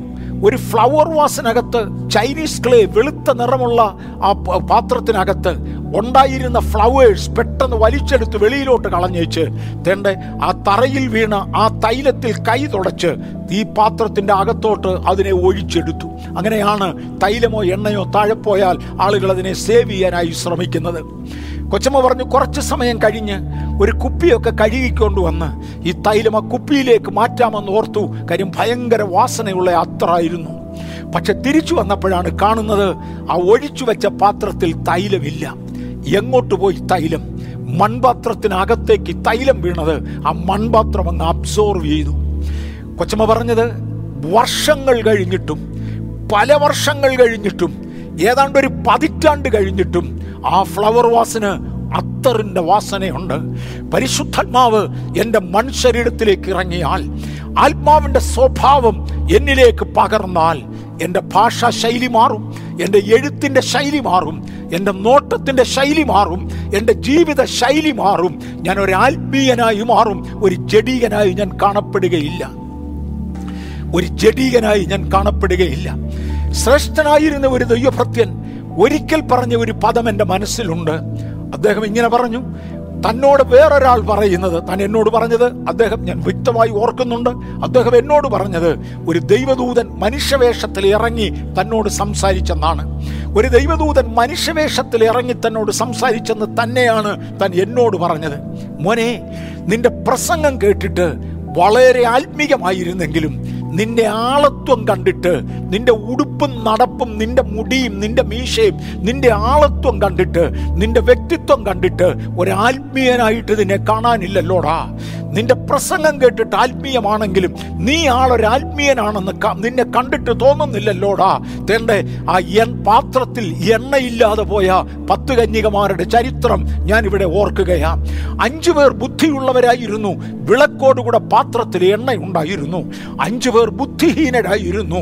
അവർക്ക് വിളക്കിൽ എണ്ണ ഉണ്ടായിരുന്നു. അതുകൊണ്ട് കൃപാവരങ്ങൾ ജ്വലിപ്പിച്ചെങ്കിലും പാത്രത്തിൽ എണ്ണയില്ലായിരുന്നു. തേണ്ട ഒരുങ്ങിയിരുന്നവർ മണവാളനോടുകൂടെ മണിയറയിൽ പ്രവേശിച്ചു. ഒരുങ്ങാഞ്ഞവർ അല്പം കഴിഞ്ഞു വന്നു. ഒരുങ്ങാഞ്ഞവർ പിന്നത്തേതിൽ വരുമ്പോൾ അവരോട് യേശു പറയുന്ന ഒരു മറുപടിയാണ് ഞാൻ നിങ്ങളെ ഒരു നാളും അറിയുന്നില്ല. എന്നെ വിട്ടു പോ ഞാൻ നിങ്ങളെ ഒരു നാളും അറിയുന്നില്ല. യേശു പറഞ്ഞു യേശുവിന്റെ ന്യായവിധിയുടെ സമയത്ത് ചില ആളുകൾ യേശുവിന്റെ അടുക്കൽ വന്ന് പറയും ഞങ്ങൾ നിന്റെ നാമത്തിൽ രോഗികളെ സൗഖ്യമാക്കി തെരുക്കളിൽ പഠിപ്പിച്ചു ഭൂതങ്ങളെ പുറത്താക്കി. യേശു അവരോട് തിരിച്ചു പറയുന്നത് ആധർമ്മം പ്രവർത്തിക്കുന്നവരെ എന്നെ വിട്ടുപോ. ആന്റി നോമിയൻസ് ന്യായപ്രമാണം അനുസരിക്കാത്തവരെ ന്യായപ്രമാണ ലംഘികളെ എന്നെ വിട്ടുപോ. ഞാൻ നിങ്ങളെ ഒരു നാളും അറിയുന്നില്ല എന്നാണ്. യേശുവിന്റെ മടങ്ങിവരവിൽ ഒരു കൂട്ടം ആളുകൾ ഉപേക്ഷിക്കപ്പെടും ഭക്തന്മാരെന്ന് വിശ്വസിക്കപ്പെടുന്നതിൽ ഒരു വിഭാഗം ആളുകൾ ഇവിടെ തന്നെ ഉണ്ടായിരിക്കും. അങ്ങനെയുള്ളവരോട് ഞാൻ ഒരു കാര്യം പറയട്ടെ. എന്റെ ഇന്നത്തെ സന്ദേശം അന്നും നിങ്ങൾ സേവ് ചെയ്തിട്ടുണ്ടെങ്കിൽ കളയല്ലേ? എതിർ ക്രിസ്തുവിന്റെ ഭരണം ഇവിടെ തുടങ്ങുമ്പോൾ നിങ്ങൾക്കിത് പ്രയോജനപ്പെടും. ദയവായി വെച്ചേക്കണം. ബാക്കിയുള്ളവർ സംഭരിച്ചു വെച്ചിരിക്കുന്നത് നിങ്ങൾക്ക് എടുക്കാം. കുഴപ്പമില്ല. പക്ഷെ നിങ്ങൾക്കും ഒരു ചാൻസ് വീണ്ടും ഉണ്ട്. മഹോദ്രവകാല വിശുദ്ധന്മാർ എന്ന പേരിൽ അതിൽ ചില രക്ഷപ്പെട്ടു വരും. അവരേറിയ ഏറിയ ഏറിയ വില കൊടുത്ത് രക്ഷപ്പെടത്തുള്ളൂ അറുന്നൂറ്റി അറുപത്തി ആറ് എന്ന മുദ്ര ആ സംഖ്യ മുദ്ര ഏൽക്കാത്തവൻ വലിയ പീഡനത്തിലൂടെ കടന്നുപോയോ? ദൈവത്തിന്റെ മഹാകരുണയാൽ വലിയ പീഡനങ്ങളിൽ നിന്ന് എങ്ങനെയോ രക്ഷപ്പെട്ടവരോ? പലരും അന്ന് യേശുവിന്റെ മാമനിമിത്തം തലച്ഛേദിക്കപ്പെട്ടവരും വൻപീഡകൾ സഹിച്ചവരുമായി. പക്ഷേ എതിർക്രിസ്തുവിന്റെ മുദ്രയേൽക്കാതെ ഇവിടെ രക്ഷ പ്രാപിച്ചവരുണ്ട്. അവരെ മഹോദ്രവകാല വിശുദ്ധന്മാരെന്ന് വിളിക്കും. അവർക്ക് വേറൊരു അവസരം ഉണ്ടായിരിക്കും. യേശുവിന്റെ ഒന്നാമത്തെ വരവിങ്കൽ കൈവിടപ്പെട്ടു പോയാൽ അവർക്ക് മാത്രം പ്രയോജനപ്പെടേണ്ടതിനാണ് ഞാൻ ആ ഒരു കാര്യം എടുത്തു പറയുന്നത്. ട്രിബുലേഷൻ സെയിൻസ് എന്നവരെ പൊതുവെ ഇംഗ്ലീഷിൽ വിളിക്കാറുണ്ട്. മഹോദ്രവകാല വിശുദ്ധന്മാർ എന്നവരെ മലയാളത്തിൽ വിളിക്കാറുണ്ട്. എന്നെ കേൾക്കുന്ന പ്രിയപ്പെട്ടവരെ യേശുവിന്റെ വരവിന് വേണ്ടി ഒരുങ്ങുക. അഥവാ അത് കഴിയുന്നില്ലെങ്കിൽ മഹോദ്രവത്തിൽ പീഡ അനുഭവിക്കാൻ ഒരുങ്ങുക. രണ്ടിലൊന്നിന് ഒരുങ്ങിയേ മതിയാകും. ഞാൻ രണ്ടിനും പ്രപ്പേടാമാരും പറയല്ലേ? ലോ യേശുവിന്റെ വരവിന് വേണ്ടി ഒരുങ്ങുവാൻ ഞാൻ ഒരു പ്രാവശ്യം കൂടി ആഹ്വാനം ചെയ്യട്ടെ. വരവിൽ ഒരു കൂട്ടം വിശുദ്ധന്മാർ എടുക്കപ്പെടും. കറാചുളുക്കം വാട്ടം മാലിന്യമേ ഒന്നുമില്ലാത്തവരായി. കർത്താവിന് വേണ്ടി നോക്കി നിൽക്കുന്ന ഒരു വിശുദ്ധ മണവാട്ടി ഇവിടെ നിന്ന് മാറ്റപ്പെടും. ഞാൻ അവരുടെ ഭാഗം പിന്നെ വായിച്ചോളാം. എഫ് എസ് ലേഖനം അഞ്ചിന്റെ ഇരുപത്തിയേഴിൽ ശുദ്ധയും നിഷ്കളങ്കയുമായ ദൈവസഭയെ കുറിച്ചാണ് പറയുന്നത് എന്ന് കാണുവാൻ കഴിയും. തേണ്ട രണ്ട് കോരിന്ത്യർ പതിനൊന്നിന്റെ രണ്ടിൽ നിർമ്മല കന്യക എന്നവരെ വിളിക്കുന്നത് കാണുവാൻ കഴിയും. അവർ ദൈവസന്നിധിയിലേക്ക് എടുക്കപ്പെടും. ദൈവസന്നിധിയിലേക്ക് അവർ മാത്രമല്ല അവരോടുകൂടെ വേറെ ചിലർ സെക്കൻഡ് ലെവലിലും തേർഡ് ലെവലിലും പെടുന്നവരെടുക്കപ്പെടും വെളിപ്പാട് പുസ്തകത്തിൽ നാം കാണുമ്പോൾ ഓരോരുത്തരും അവനവന്റെ പ്രവൃത്തിക്ക് തക്കവണ്ണം പ്രതിഫലം കൊടുക്കുവാൻ എന്റെ കയ്യിൽ ഉണ്ട് എന്ന് യേശു പറയുന്ന പ്രസ്താവന കാണാം. വെളിപ്പാട് ഇരുപത്തിരണ്ടിന്റെ പന്ത്രണ്ട് നമ്മൾ വായിച്ചതാണ്. ഓരോ ഇതാ ഞാൻ വേഗം വരുന്നു. ഓരോരുത്തരും അവനവന്റെ പ്രവൃത്തികൾക്ക് തക്കവണ്ണം പ്രതിഫലം കൊടുക്കുവാൻ എന്റെ കയ്യിലുണ്ട്. എനിക്കും നിങ്ങൾക്കും അറിയാം എല്ലാവരുടെയും പ്രവൃത്തി ഒരുപോലെയല്ല. അല്ല രണ്ട് വ്യക്തികളുടെ പ്രവൃത്തികൾ തമ്മിൽ വ്യത്യാസമുണ്ട്. നൂറിൽ നിന്ന് മാർക്കിടുന്ന ഇടത്ത് അൻപത് വിദ്യാർത്ഥികൾ എഴുതിയാൽ ഒരുത്തന് നൂറ് മാർക്ക് കിട്ടിയെന്നിരിക്കും വേറൊരുത്തന് തൊണ്ണൂറ്റഞ്ച് കിട്ടിയെന്നിരിക്കും. ഒരുത്തന് തൊണ്ണൂറ്റി ഒമ്പതര കിട്ടിയെന്നിരിക്കും ഒരുത്തന് തൊണ്ണൂറ്റി ഒൻപത് കിട്ടിയെന്നിരിക്കും. പ്രവർത്തികൾക്ക് തക്കവണ്ണം പ്രതിഫലം കൊടുക്കുവാൻ ആയിരം ആയിരം കോടാനുകോടി പ്രതിഫലങ്ങളുമായി മടങ്ങി വരുന്നവനായ കർത്താവ്. ഒന്നാം സമ്മാനവും രണ്ടാം സമ്മാനവും കൊണ്ട് സാധാരണ സമ്മാനങ്ങൾ നിർത്തുമ്പോൾ എട്ടും പത്തും ഇരുപതും സമ്മാനങ്ങൾ കൊടുക്കുന്ന ചില സൺഡേ സ്കൂളുകളെ കുറിച്ച് ഞാൻ കേട്ടിട്ടുണ്ട്. എല്ലാം വാല്യൂവിൽ വ്യത്യാസമുള്ള വിലയിൽ വ്യത്യാസമുള്ള വസ്തുക്കളായിരിക്കും കൊടുക്കുന്നത്. എന്റെ കർത്താവിന്റെ മടങ്ങിവരവിൽ ലക്ഷോപിലക്ഷം വ്യക്തികൾക്ക് പ്രവൃത്തികൾ തമ്മിൽ തമ്മിൽ വ്യത്യാസമുള്ളതാകയാൽ ഓരോരുത്തരും അവനവന്റെ പ്രവൃത്തികൾക്ക് തക്കവണ്ണം കൊടുക്കേണ്ടതിന് പ്രതിഫലവുമായി വരുന്നവനായ എന്റെ കർത്താവ്. തന്റെ സഭയെ മണവാട്ടിയെ മാത്രമല്ല അതിന്റെ താഴത്തെ ഗ്രേഡിലുള്ള ചിലതിനെയും കൂടെ സ്വർഗത്തിലേക്ക് എടുത്തിരിക്കും നിശ്ചയം. നാൽപ്പത്തിയഞ്ചാം സങ്കീർത്തനം വ്യക്തമാക്കുന്നത് അല്ലയോ കുമാരി നോക്ക് കേൾക്ക ചെവിചായിക്ക് സ്വജനത്തെയും നിന്റെ പ്രതിർഭവനത്തെയും മറക്ക് അപ്പോൾ രാജാവ് നിന്റെ സൗന്ദര്യത്തെ ആര് ആഗ്രഹിക്കും? കേവലം പട്ടമഹർഷി മാത്രമല്ല നിന്റെ തോഴിമാരായി കൂടെ നടക്കുന്ന കന്യകുമാരെയും നിന്നോടുകൂടെ രാജസന്നിധിയിൽ പ്രവേശിപ്പിക്കും. നാൽപ്പത്തി അഞ്ചാം സങ്കീർത്തനം തോഴിമാരായി കൂടെ നടക്കുന്ന കന്യകമാരെയും രാജസന്നിധിയിൽ പ്രവേശിപ്പിക്കും. എനിക്കൊരു ഉന്നതമായ സ്ഥാനമില്ലെങ്കിലും എങ്ങനെയെങ്കിലും സ്വർഗത്തിൽ പോയാൽ മതി എന്ന് പറയുന്ന ദൈവപൈതലെ. ഞാൻ ഒന്നുകൂടെ പറയട്ടെ ഉന്നതമായ സ്ഥാനം തരുവാൻ യേശു തയ്യാറായിരിക്കെ. Why do want to settle for the second category second കാറ്റഗറിക്ക് എന്തിന് സെറ്റിൽ ചെയ്യണം? ഉന്നതമായതിനു വേണ്ടി സെറ്റിൽ ചെയ്യുക. യേശുവിന്റെ മടങ്ങിവരവിൽ ഒന്നാം സ്ഥാനം കരസ്ഥമാക്കുവാനായി ശ്രമിക്കുവാൻ ഞാൻ ഒരു പ്രാവശ്യം കൂടെ ഓർമ്മിപ്പിക്കുകയാണ്. ഇന്ന് യേശുവിന്റെ മടങ്ങിവരവ് നടന്നാൽ നാം എടുക്കപ്പെടുമോ? കാഹളം ധ്വനിക്കും. ക്രിസ്തുവിൽ മരിച്ച ദൈവജനം അക്ഷയരായി ഉയർക്കും. ജീവനോടെ ശേഷിക്കുന്ന വിശുദ്ധന്മാർ നൊടിയിടയിൽ രൂപാന്തരം പ്രാപിക്കും. അത് പഴയ കാലത്തെ കണക്കാ കേട്ടോ. നൊടിയിടെ കണ്ണിമയ്ക്കുന്നതിനിടയിൽ വേദപുസ്തകം എഴുതിയിട്ട് പത്തിരണ്ടായിരം വർഷം അടുക്കുന്നു. ആ കാലഘട്ടങ്ങളിലെ കണക്കുകളാണ്. ഇത്ര മൈക്രോ സെക്കൻഡ് എന്നോ ഇത്ര പീക്കോ സെക്കൻഡ് എന്നോ ഒന്നും അളക്കുവാൻ അന്നൊക്കത്തില്ല. അന്നത്തെ അളവിന് ഒത്തവണ്ണമുള്ള ഒരളവാണ് പറഞ്ഞത്. ഇന്ന് അത് ഗ്രഹിക്കുന്നവർക്ക് മനസ്സിലാകും. മരിച്ചവർ നൊടിയിടയിൽ കണ്ണുമയ്ക്കുന്നതിനിടയിൽ രൂപാന്തരം പ്രാപിക്കും. മരിച്ചവർ ഉയർത്തെഴുന്നേൽക്കും. ജീവനോടെ ശേഷിക്കുന്ന നാം രൂപാന്തരം പ്രാപിക്കും. അവനവൻ ഈ മണ്ണിലിരുന്ന് ചെയ്ത പ്രവൃത്തികൾക്ക് തക്കവണ്ണം ഒരു ശരീരം അവർക്ക് ലഭിക്കും. ചിലർ സൂര്യനെ പോലെ പ്രകാശിക്കും. ചിലർ നക്ഷത്രങ്ങളെ പോലെ പ്രകാശിക്കും. നക്ഷത്രവും നക്ഷത്രവും തമ്മിൽ തേജസ് കൊണ്ട് വ്യത്യാസമുള്ളതുപോലെ ഉയർത്തെഴുന്നേറ്റ ശരീരങ്ങൾക്കും തമ്മിൽ തമ്മിൽ വ്യത്യാസമുണ്ടായിരിക്കും എന്നിങ്ങനെ തിരുവചനം ഗൗരവമായി പഠിപ്പിക്കുകയാണ്. നാം ഒരുമിച്ച് ആകാശങ്ങളിൽ എടുക്കപ്പെടും. കർത്താവുതൻ ഗംഭീരനാദത്തോടുകൂടെ വരും. തന്റെ ഗംഭീരനാദം മരിച്ചവരെ ഉയർപ്പിക്കേണ്ടതിനാണ്. ലാസറിന്റെ കല്ലറയ്ക്കൽ വെച്ച് ഗംഭീരനാദം ധ്വനിപ്പിച്ച് ലാസറേ ഉയർത്തെഴുന്നേൽക്കുക എന്ന് കൽപ്പിച്ചവൻ തന്റെ ഗംഭീരനാദം മുഴക്കുന്നത് എന്റെ ഭക്തന്മാരെ എന്നായിരിക്കും. അന്ന് ഒരു കൂട്ടർ ഉയർത്തെഴുന്നേൽക്കും വേറൊരു കൂട്ടർ രൂപാന്തരപ്പെടും. നാം ഒരുമിച്ച് മേഘങ്ങളിൽ യേശുവിനെ എതിരേൽക്കുവാൻ ആകാശത്തിലേക്ക് എടുക്കപ്പെടുമെന്ന് ഞാൻ കർത്താവിന്റെ കൃപയിൽ ആശ്രയിച്ച് ഓർമ്മിപ്പിക്കട്ടെ. സ്വർഗത്തിൽ നാം എത്തിയാൽ അല്ലെങ്കിൽ മധ്യാകാശത്തിൽ അങ്ങനെയാണ് അതിനെക്കുറിച്ച് പറയുന്നത്. മത്തായുടെ സുശേഷം ഇരുപത്തിയഞ്ചാമത്തെ അധ്യായത്തിൽ ഒരു കൂട്ടം കന്യകമാർ മണവാളനെ എതിരേൽക്കേണ്ടതിന് അവരുടെ വാസസ്ഥലങ്ങളിൽ നിന്നും പുറപ്പെട്ടു. മണവാളനെ എതിരേൽപ്പാൻ പുറപ്പെടുവീനെന്ന് പറഞ്ഞു. കാര്യം മണവാളൻ ഇങ്ങ് അടുത്തു. മണവാളൻ വരുന്നു അവനെ എതിരേൽപ്പാൻ പുറപ്പെടുവീൻ. മണവാളൻ തന്റെ സ്ഥലത്തു നിന്ന് മണവാട്ടിയുടെ അടുക്കലേക്കും. മണവാട്ടി തന്റെ ഇടത്തു നിന്ന് മണവാളന്റെ അടുക്കലേക്കും വരികയും ഒരു പൊതുസ്ഥലത്ത് വെച്ച് അവർ തമ്മിൽ കണ്ടുമുട്ടുകയും ചെയ്യുമെന്നാണ് തേണ്ട മത്തായുടെ സുവിശേഷം ഇരുപത്തഞ്ചാമത്തെ അധ്യായം പറയുന്നത്.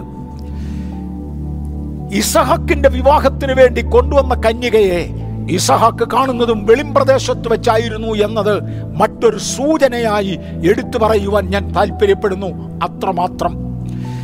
ആകയാൽ മണവാട്ടിയുടെ ഭവനമായ ഭൂമിയിലോ മണവാളന്റെ ഭവനമായ സ്വർഗത്തിലോ അല്ല ഇതിനിടയിൽ എവിടെയോ ആയിരിക്കും കണ്ടുമുട്ടുന്നതെന്ന് ന്യായമായൊരു ധാരണയുള്ളതിനാൽ ആകാശമധ്യ എവിടെയോ മധ്യാകാശത്തിൽ എന്ന് അതിനെ സഭാപിതാക്കന്മാർ വിളിച്ചു വന്നു. ആ വാക്കുകൊണ്ട് ഞാനും നിർത്തട്ടെ. ചിലര് പറയുന്നത് അത് സ്വർഗത്തിൽ വെച്ച് തന്നെയാണെന്ന.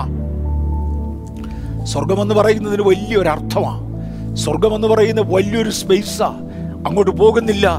എവിടെ വെച്ചോ അവർ തമ്മിൽ കണ്ടുമുട്ടും.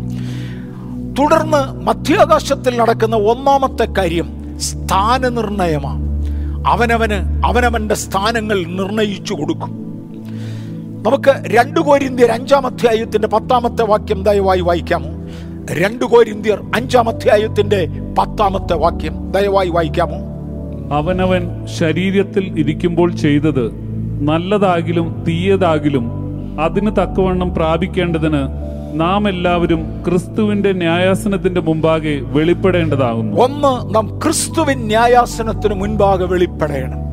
അവനവൻ ശരീരത്തിൽ ഇരിക്കുമ്പോൾ ചെയ്തത് നല്ലതാകലും തീയതാകലും അതിന് തക്കവണ്ണം പ്രാപിക്കേണ്ടതിന്. എന്റെ മരണാനന്തര ശേഷക്രിയകളിൽ നടന്നതിന് ഒത്തവണ്ണം പ്രാപിക്കേണ്ടതിനല്ല. ഞാൻ ഈ മണ്ണിൽ നിന്ന് പോയ ശേഷം വേറൊരാൾ എനിക്ക് വേണ്ടി ചെയ്തു കൂട്ടുന്ന കർമ്മങ്ങളുടെ അടിസ്ഥാനത്തിൽ പ്രാപിക്കേണ്ടതിനല്ല. അവനവൻ ശരീരത്തിൽ ഇരിക്കുമ്പോൾ ചെയ്തത് നല്ലതാകലും തീയതാകലും. അതിന് തക്കവണ്ണം പ്രാപിക്കേണ്ടതിന് നമ്മെല്ലാവരും ക്രിസ്തുവിന്റെ ന്യായാസനത്തിന് മുൻപാകെ നിൽക്കണം എന്ന് തിരുവചനം പഠിപ്പിക്കുന്നു. ചേർന്ന് റോമാലേഖനം പതിനാലാം അധ്യായം പത്താമത്തെ വാക്യം കൂടെ വായിക്കാമോ? റോമാലേഖനം പതിനാലാം അധ്യായത്തിന്റെ പത്താമത്തെ വാക്യം. എന്നാൽ നീ സഹോദരനെ വിധിക്കുന്നത് എന്ത് വായിച്ചു. അല്ല നീ സഹോദരനെ ധിക്കരിക്കുന്നത് എന്ത് നാം എല്ലാവരും ദൈവത്തിന്റെ ന്യായാസനത്തിന് മുമ്പാകെ നിൽക്കേണ്ടി വരും. നാം ദൈവത്തിന്റെ ന്യായാസനത്തിന് മുൻപാകെ നിൽക്കേണ്ടി വരും. വിധിക്കുന്നത് അവനാണ് അവിടെ വെച്ചാണ്. നാം എല്ലാവരും ക്രിസ്തുവിന്റെ ന്യായാസനത്തിന് മുൻപാകെ നിൽക്കേണ്ടി വരും. എവിടെയാണ് ക്രിസ്തുവിന്റെ ന്യായാസനം നടക്കുന്നത്? മധ്യാകാശത്തിലെന്നോ സ്വർഗത്തിലെന്നോ രണ്ടാശയങ്ങൾ ഉണ്ട് അവിടെ വെച്ചായിരിക്കും ക്രിസ്തുവിന്റെ ന്യായാസനം. അവനവൻ ശരീരത്തിലിരിക്കുമ്പോൾ ചെയ്തത് നല്ലതാകലും തീയതാകലും അതിന് തക്കവണ്ണമാണ് പ്രാപിക്കേണ്ടത്. കുരിന്തിരിക്കെഴുതിയ ഒന്നാമത്തെ ലേഖനം മൂന്നാമത്തെ അധ്യായം പതിനൊന്ന് മുതൽ പതിനഞ്ച് വരെയുള്ള വാക്യങ്ങൾ ദയവായി ഇവിടെ പ്രസക്തമാകയാൽ ഒന്ന് വായിക്കാമോ? ഒന്ന് കോരിന്ത്യർ മൂന്നാം അധ്യായം പതിനൊന്ന് മുതൽ പതിനഞ്ച് വരെയുള്ള വാക്യങ്ങൾ ഇവിടെ വളരെ പ്രസക്തമാണ്. ദയവായി വായിക്കാമോ? യേശുക്രിസ്തു എന്ന ഇട്ടിരിക്കുന്ന അടിസ്ഥാനമല്ലാതെ മറ്റൊന്ന് ഇടുവാൻ ആർക്കും കഴിയുകയില്ല. ആ അടിസ്ഥാനത്തിന്മേൽ ആരെങ്കിലും പൊന്ന് വെള്ളി വിലയേറിയ കല്ല് മരം പുല്ല് വൈക്കോൽ എന്നിവ പണിയുന്നുവെങ്കിൽ അവനവന്റെ പ്രവൃത്തി വെളിപ്പെട്ടു വരും. ആ ദിവസം അതിനെ തെളിവാക്കും. അത് തീയോടെ വെളിപ്പെട്ടു വരും. ഓരോരുത്തന്റെ പ്രവൃത്തി ഇന്ന വിധം എന്ന് തീ തന്നെ ശോധന ചെയ്യും. യേശു ക്രിസ്തുവിന്റെ ന്യായാസനത്തെ കുറിച്ച് വിശുദ്ധ പൗലോസ് തരുന്നതായി ഒരു വിശദീകരണമാണ് ഇവിടെ എഴുതിയിരിക്കുന്നത്. നാം എല്ലാവരും ക്രിസ്തുവിന്റെ ന്യായാസനത്തിന് മുൻപാകെ നിൽക്കേണ്ടി വരും. അവിടെ യേശു ക്രിസ്തു എന്ന ഇട്ടിരിക്കുന്ന അടിസ്ഥാനത്തിന്മേൽ പണിതിരിക്കുന്ന പണി നിലനിൽക്കും. അല്ലാത്ത യാതൊരു പണിയും ശോധനയ്ക്ക് വേണ്ടി വരുന്നതല്ല. ഞാൻ ഒരുപാട് പ്രാവശ്യങ്ങളിൽ എടുത്തു പറഞ്ഞിട്ടുള്ള ഒരു കാര്യം ഒന്നുകൂടെ ഓർമ്മിപ്പിക്കാനായി താല്പര്യപ്പെടുന്നു. ദൈവത്തിന്റെ വചനമെന്ന പ്രമാണം ഈ തിരുവചനത്തിന്റെ പ്രമാണമാണ് യേശു ക്രിസ്തു എന്ന ഇട്ടിരിക്കുന്ന അടിസ്ഥാനമെന്ന് ആദ്യമായി ഓർമ്മിപ്പിക്കട്ടെ. ഈ അടിസ്ഥാനത്തിന്റെ മേൽ ഈ വ്യവസ്ഥയുടെ മേൽ ആരെങ്കിലും ഒരാൾ പണിയുന്നെങ്കിൽ അവന്റെ പണി നിലനിൽക്കും. ഒരു സഭയിൽ പണ്ടൊരിക്കൽ ശക്തനായ ഒരു ദൈവദാസൻ പോയി സ്നാനപ്പെട്ടു. ഞാൻ പേരൊക്കെ പറയുന്നതിൽ തെറ്റില്ലായിരിക്കാം. ഇന്നത്തെ തലമുറയിൽ ആർക്കും പ്രയാസം വരരുത് എന്ന് ഞാൻ കർത്താവിൽ ഓർമ്മിപ്പിക്കുന്നു. അങ്ങനെ ആർക്കെങ്കിലും പ്രയാസം വരുന്നെങ്കിൽ തുടർന്നുള്ള ചില ഭാഗങ്ങൾ നിങ്ങൾ കേൾക്കാതെ വിട്ടേക്ക് എന്നോട് ക്ഷമിക്കുകയും ചെയ്യുക. ഇല്ല ഞാൻ പേര് പറയുന്നില്ല. പ്രസിദ്ധനും ശക്തനും സഭയിൽ എക്കാലത്തും പ്രശംസിക്കപ്പെടുന്നവനുമായ ഒരു വ്യക്തി തിരുവചനം വായിച്ച് യേശുവിന്റെ കൽപ്പനപ്രകാരം പോയി സ്നാനപ്പെട്ടു. അദ്ദേഹത്തിന്റെ സ്നാനത്തെക്കുറിച്ച് അറിഞ്ഞ തന്റെ സ്നേഹിതന്മാരിൽ ചിലരും കൂടെ സ്നാനത്തിന് യോജിച്ചു. അവരെല്ലാവരും കൂടെ പോയി സ്നാനപ്പെട്ടു. സഭ കോടതി പിന്നത്തേതിൽ അവരെ ന്യായം വിധിക്കാനായി വിസ്തരി വിളിച്ചു. ഒന്നാമത്തെ വ്യക്തിയെ വിളിച്ച് ന്യായവിസ്താര സഭയുടെ മുമ്പിൽ കൊണ്ടുവന്നു. സഭ സെനഡിന്റെ മുമ്പിൽ ന്യായവിധിക്ക് വേണ്ടി കൊണ്ടുവന്നു. അദ്ദേഹത്തോട് നാലഞ്ച് ചോദ്യങ്ങൾ തിരിച്ചും മറിച്ചും ചോദിച്ചിടോ താൻ പോയി വെള്ളത്തിൽ മുങ്ങിയെന്നറിഞ്ഞ് നേരാണോടോ? എന്ന് ചോദിച്ചു. അതെ തനിക്ക് പെൺകുഞ്ഞുങ്ങൾ ഉണ്ടെന്നറിയാമോ പിള്ളേരുടെ കല്യാണം നടത്തുകയില്ലെന്നറിയാമോ? സഭയെന്ന് മുടക്കുമെന്നറിയാമോ? അദ്ദേഹം ആകെപ്പാടെ ചൂളി. ഇല്ലെങ്കിലത്തെ കുഴപ്പം വാടാ നമ്മുടെ പിതാക്കന്മാരെല്ലാവരും നരകത്തിലാണോടാ പോകുന്നത്? ആകെപ്പാടെ നാലഞ്ച് ചോദ്യം നാലഞ്ച് ദിശകളിൽ നിന്ന് വന്നതോടെ ആ മനുഷ്യൻ ചുരുങ്ങി. ചെയ്തത് തെറ്റിപ്പോയി എന്ന് എഴുതി കൊടുക്കാൻ പറഞ്ഞു. തിരുവചനത്തിന് വിരോധമായി അദ്ദേഹം ഞാൻ ചെയ്തത് തെറ്റിപ്പോയി എന്ന് എഴുതി കൊടുത്ത് സഭയിൽ തിരികെ ചേർന്നു. ആരിതാ വരുന്ന ആരിതാ വരുന്ന യേശു രക്ഷകനല്ലയോ? പാപിയുടെ കൈക്കീഴിൽ തന്റെ സൃഷ്ടിയായ യോഹന്നാന്റെ കൈക്കീഴിൽ സ്നാനമേൽക്കുവാൻ താൻ വരുന്നുവെന്നുള്ള പാട്ട് തന്റെ സ്നാന സമയത്ത് പാടേണ്ടതിന് താൻ എഴുതി ഉണ്ടാക്കിയതും താൻ പാടിയതുമായ പാട്ടാണ് എന്നെ സ്നാനപ്പെടുത്തിയപ്പോഴും ആ പാട്ട് തന്നെ പാടുവാൻ ദൈവത്തിന് തിരിഹിതമായി. അദ്ദേഹത്തിന്റെ ന്യായവിധി കഴിഞ്ഞ് അദ്ദേഹം ക്ഷമാപണം എഴുതി കൊടുത്ത് മടങ്ങിപ്പോയി കഴിഞ്ഞ ശേഷം രണ്ടാമതൊരു മനുഷ്യനെ ന്യായവിസ്താരത്തിന് വേണ്ടി വിളിച്ചു. അന്ന് തന്നെ അതേ കോടതി. രണ്ടാമത്തെ ആളിനെ ന്യായവിസ്താരത്തിന് വേണ്ടി വിളിച്ചപ്പോൾ അദ്ദേഹം പറഞ്ഞു എനിക്ക് കോടതിയോടൊരു ചോദ്യം ചോദിക്കാനുണ്ട്.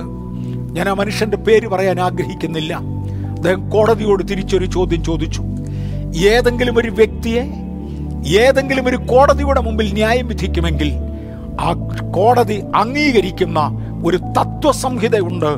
ഏത് തത്വസംഹിതയിൽ ഏത് ബൈലോയിൽ ഏത് കോൺസ്റ്റിറ്റ്യൂഷനിൽ ഏത് പ്രമാണത്തിൽ നിങ്ങൾ എന്നെ ന്യായം വിധിക്കുന്നുവെന്ന് എനിക്കൊന്ന് കേൾക്കണം.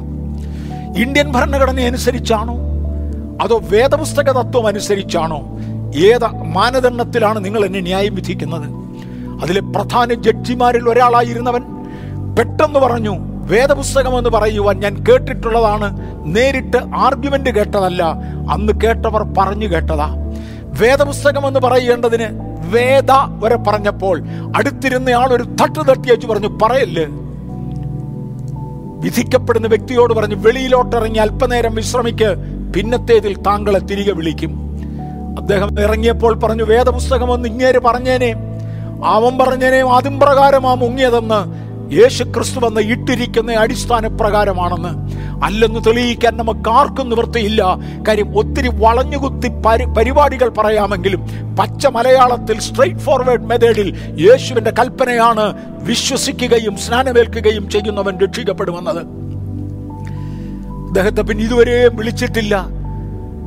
ഒരുപാട് വർഷങ്ങൾ കഴിഞ്ഞു. ന്യായവിസ്താര കോടതിയിൽ അന്ന് ഇരുന്നവർ പോലും ആരുമില്ല. ആ മനുഷ്യനും എന്നില്ല. ഇതുവരെയും തിരിച്ചു വിളിച്ചില്ല.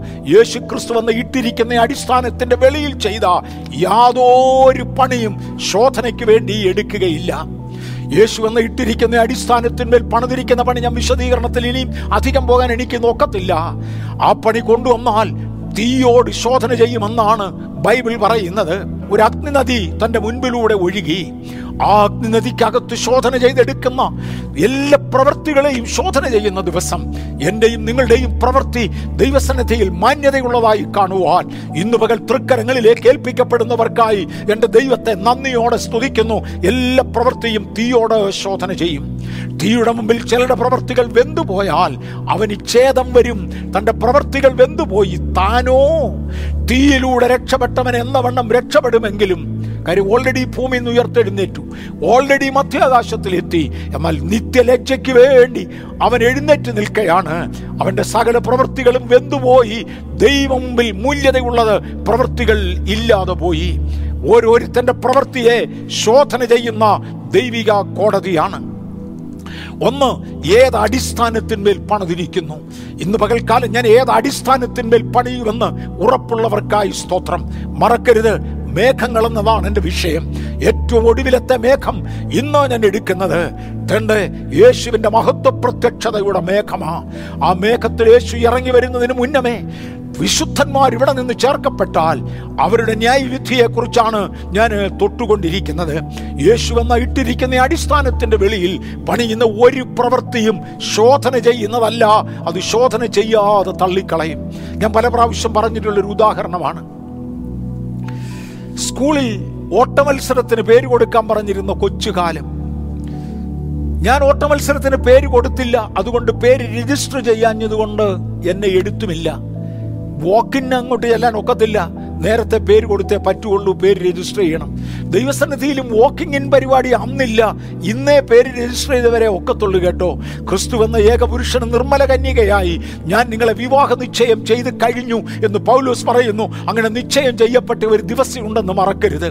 വിവാഹത്തിന്റെ ദിവസം വിവാഹ നിശ്ചയം ചെയ്യപ്പെട്ടവർക്ക് മാത്രമേ വിവാഹിതയുടെ അല്ലെങ്കിൽ മണവാട്ടിയുടെ സ്റ്റേജിൽ ഇരിക്കാൻ ഒക്കത്തുള്ളൂ വേറൊരൊക്കെ സ്ഥാനത്ത് കയറി ഇരിക്കുവാൻ ഒക്കത്തില്ല യേശു ക്രിസ്തു വന്ന് ഇട്ടിരിക്കുന്ന അടിസ്ഥാനത്തിന്മേൽ പണത പണിയുമായി ഉയർത്തെഴുന്നേറ്റ പലരെയും ശോധന ചെയ്യുമ്പോൾ തേണ്ടവരുടെ പ്രവൃത്തികൾ വെന്തുപോയാൽ ക്രിസ്തീയ അല്ലായിരുന്നുവെങ്കിൽ അവന്റെ പ്രവൃത്തികൾ വെന്തുപോകും. അതിനെക്കുറിച്ച് പറയുന്നത് ഒന്ന് മരം പുല്ല് വൈക്കോൽ എന്നിങ്ങനെ കാണാൻ ഒരുപാട് പൊലിപ്പുള്ളതും വിലയിൽ തീരെ ഹീനവുമായത് ചില വസ്തുക്കൾ കൊണ്ട് പണിയുന്ന പണികളുണ്ട് അത് വെന്തുപോകും. പൊന്ന് വെള്ളി വിലയേറിയ രത്നം എന്നിങ്ങനെ വിലപിടിപ്പുള്ള വേറെ ചില വസ്തുതകളുണ്ട് അവ കൊണ്ട് പണിത പണികൾ നിലനിൽക്കും. ഈ മണ്ണിൽ വില മുടക്കി ദൈവത്തെ സേവിക്കുന്നവർക്കായി ഞാൻ കർത്താവിനെ സ്തുതിക്കുന്നു. വില മുടക്കി ദൈവത്തെ സേവിക്കുന്നവർക്കായി കർത്താവിനെ നന്ദിയോടെ വാഴ്ത്തുകയാണ്. എല്ലാം തീ കൊണ്ടാണ് ശോധന ചെയ്യുന്നതെന്ന് ഒന്ന് കോരിന്തിയർ മൂന്നിന്റെ പതിമൂന്നിൽ നമ്മൾ കണ്ടു. റോമാലേഖനം പതിനാല് പന്ത്രണ്ടിൽ ഓരോരുത്തനും ദൈവിക ന്യായവിധിയുടെ മുമ്പിൽ നിൽക്കേണ്ടതാണ്. നാം ഓരോരുത്തനും ദൈവത്തിന്റെ ന്യായാസനത്തിന് മുൻപാകെ നിൽക്കേണ്ടതാണ് എന്ന് കണ്ടു. ഒന്നാമത്തെ പരിപാടി സ്വർഗത്തിൽ മധ്യാകാശത്തിൽ നടക്കുന്നത് തന്റെ സഭയുടെ ന്യായവിസ്താരമാണ്. ആ കോടതിയെ ഗ്രീക്ക് ഭാഷയിൽ ബേമ എന്നാണ് വിളിച്ചിരുന്നത്. B M A. ബീമ എന്ന് വിളിക്കുന്നവരുണ്ട്. ബേമ എന്ന് വിളിക്കുന്നവരുണ്ട്. എന്റെ പ്രൊനൗൺസിയേഷൻ ഇത്രയേ ഉള്ളൂ. B M A. എന്ന് ഇംഗ്ലീഷ് എഴുതാവുന്ന ആ പദം ഞാനതിനെ ബേമ എന്ന് വിളിക്കുന്നു. ദാറ്റ്സ് ഇറ്റ് എന്നേക്കാൾ അറിവുള്ളവർ എന്തൊക്കെയോ വിളിക്കട്ടെ. ആ കോടതിയുടെ മുമ്പിലെ വിധിയുടെ കാര്യമാണ് ഞാൻ ഈ പറയുന്നത്. ആ കോടതി ഒരാളിനെ കുറ്റം വിധിക്കുവാനുള്ള കോടതിയല്ല. ഒന്നാം സ്ഥാനം ആർക്ക്? രണ്ടാം സ്ഥാനം ആർക്ക്? മൂന്നാം സ്ഥാനം ആർക്ക് എന്നിങ്ങനെ സ്ഥാനനിർണയത്തിന്റെ കോടതിയാ. നിത്യനരകത്തിന് യോഗ്യരായവർ ഈ കൂട്ടത്തിൽ എടുക്കപ്പെട്ടിട്ടില്ല. നിത്യനരകത്തിന് യോഗ്യരായവർ രക്ഷ ഉതകാത്തവർ ഒക്കെ ഈ മണ്ണിൽ ഒന്നുകിൽ മരിച്ചവരായി കിടക്കുന്നു അല്ലെങ്കിൽ ജീവനോടെ നടക്കുന്നു. എന്നാൽ നിത്യതയ്ക്ക് യോഗ്യരായവർ മാത്രമാണ് ഒന്നാം കാഹളത്തിങ്കിൽ എടുക്കപ്പെടുന്നത്. യേശുവിന്റെ രഹസ്യ പ്രത്യക്ഷതയിൽ കള്ളനെ പോലെ വരുന്ന ഇടത്ത് എടുക്കപ്പെടുന്നത് അവർ മാത്രമേ ഉള്ളൂ. അവരെ ന്യായം വിധിച്ചു പല കാറ്റഗറികളായി തിരിച്ചു. അവരിൽ ഒന്നാമത്തെ കാറ്റഗറിയെ വിളിക്കുന്ന പേരാണ് മണവാട്ടി സഭ. മണവാട്ടി സഭ. അപ്പൊ അത് ഒന്ന് വായിക്കാനായിട്ട് ആഗ്രഹിക്കുന്നു. നിർമ്മല കന്യക രണ്ടു കോരിന്തിയർ പതിനൊന്നിന്റെ രണ്ട്. രണ്ടു കോരിന്തിയർ പതിനൊന്നിന്റെ രണ്ട്. ഞാൻ നിങ്ങളെക്കുറിച്ച് ദൈവത്തിന്റെ എരിവോടെ എരിയുന്നു. ഞാൻ ക്രിസ്തു എന്ന ഏക പുരുഷന് നിങ്ങളെ നിർമ്മല കന്യകയായി ഏൽപ്പിപ്പാൻ വിവാഹം നിശ്ചയം ചെയ്തിരിക്കുന്നു. നിർമ്മല കന്യക എന്ന സഭയെ വിളിക്കുന്നു ഞാൻ മുമ്പേ പറഞ്ഞു. എഫ് എസ് ലേഖനം അഞ്ചിന്റെ ഇരുപത്തിയേഴിൽ ദയവായി വായിക്കാമോ? എഫ് എസ് എൽ അഞ്ചിന്റെ ഇരുപത്തിയേഴ് മുമ്പേ ഞാൻ പദം പറഞ്ഞു വീണ്ടും അവിടെ വരുമെന്ന് പറഞ്ഞു. ദ ഗ്ലോറിയസ് ചർച്ച് വായിച്ചു. കറ ചുളുക്കം മുതലായതൊന്നുമില്ലാതെ സഭയെ ശുദ്ധയും നിഷ്കളങ്കയുമായി തനിക്ക് തന്നെ തേജസ്സോടെ മുൻനിർത്തേണ്ടതിനും തന്നെത്താൻ അവൾക്ക് വേണ്ടി ഏൽപ്പിച്ചു കൊടുത്തു. ശുദ്ധയും നിഷ്കളങ്കയുമായ സഭ കറാചുളുക്കം വാട്ടം മാലിന്യമില്ലാത്ത സഭ എന്നിപ്പേരിന് യോഗ്യരായ ഒരു കൂട്ടത്തെ വേർതിരിച്ചു അവരെ മണവാട്ടി സഭ എന്ന് തിരുവചനം വിളിക്കുന്നു. ഇതിനകത്ത് പഴയ നിയമവിശുദ്ധന്മാരുണ്ട് പുതിയ നിയമവിശുദ്ധന്മാരുണ്ട്. ഒരു നൂറ്റി നാൽപ്പത്തിനാലായിരം പേര് പഴയ നിയമസഭയിൽ നിന്ന് ചേർക്കപ്പെട്ടവരുണ്ട്. അവരിൽ വസിച്ചിരുന്ന ദൈവത്തിന്റെ ആത്മാവ് അവരിൽ ഉണ്ടായിരുന്നുവെന്ന് പുതിയ നിയമവും എടുത്തു പറയുന്നുണ്ട്. വെളിപ്പാട് പുസ്തകം പതിനഞ്ചിന്റെ മൂന്ന് ദയവായി വായിക്കാം. അതൊരു പ്രധാന പദമാണ്. വെളിപ്പാട് പുസ്തകം പതിനഞ്ചിന്റെ മൂന്ന്. അവർ ദൈവത്തിന്റെ ദാസനായ മോശയുടെ പാട്ടും കുഞ്ഞാടിന്റെ പാട്ടും പാടി ചൊല്ലിയത് സർവശക്തിയുള്ള ദൈവമായ കർത്താവ്. മതി. മണവാട്ടി സഭ സ്വർഗത്തിൽ പാടുന്ന ഒരു പാട്ടാണ്. മോശയുടെ പാട്ടവർ പാടും. കുഞ്ഞാടിന്റെ പാട്ടവർ പാടും. പുതിയ നിയമസഭയിൽ നിന്നും പഴയ നിയമസഭയിൽ നിന്നും വീണ്ടെടുക്കപ്പെട്ട കറ ചുളുക്കം വാട്ടം മാലിന്യമില്ലാത്ത ശുദ്ധിമാന്മാർ സ്വർഗത്തിൽ ഒരുമിച്ച് കൂടും. ആ പ്രിയപ്പെട്ടവരുമായി സ്വർഗത്തിൽ യേശു ക്രിസ്തുവിന്റെ വിവാഹം നടക്കും. മത്തായുടെ സുവിശേഷം ഇരുപത്തിരണ്ടിന്റെ രണ്ടിൽ ഒരു രാജാവ് തന്റെ പുത്രന്റെ വിവാഹം നടത്തുന്ന സംഭവം കാണാം. വാക്യം വായിക്കുന്നില്ല സമയം പോകുന്നത് കൊണ്ട് ഈ വിവാഹത്തിൽ പല ഗ്രൂപ്പിൽപ്പെട്ട ആളുകളുണ്ട് പല കാറ്റഗറി ഉണ്ട് ഒന്ന് രാജാവാണ് ആതിഥേയൻ പിതാവായ ദൈവമാണ്. രണ്ട് മണവാളൻ കർത്താവായ യേശുവാണ്. മത്തായുടെ സുശേഷം ഇരുപത്തിരണ്ടിന് രണ്ടിൽ ആതിഥേയനെ കുറിച്ച് കാണാം. കർത്താവ് പിതാവായ ദൈവം. ലൂക്കോസിന്റെ സുവിശേഷം അഞ്ചിന്റെ മുപ്പത്തിനാലിൽ മണവാളനായ യേശുവിനെ കുറിച്ച് കാണാം. മണവാളൻ. രണ്ട് കോരിന്ത്യർ പതിനൊന്നിന്റെ രണ്ടിൽ നിർമ്മല കന്യകയെ കാണാം.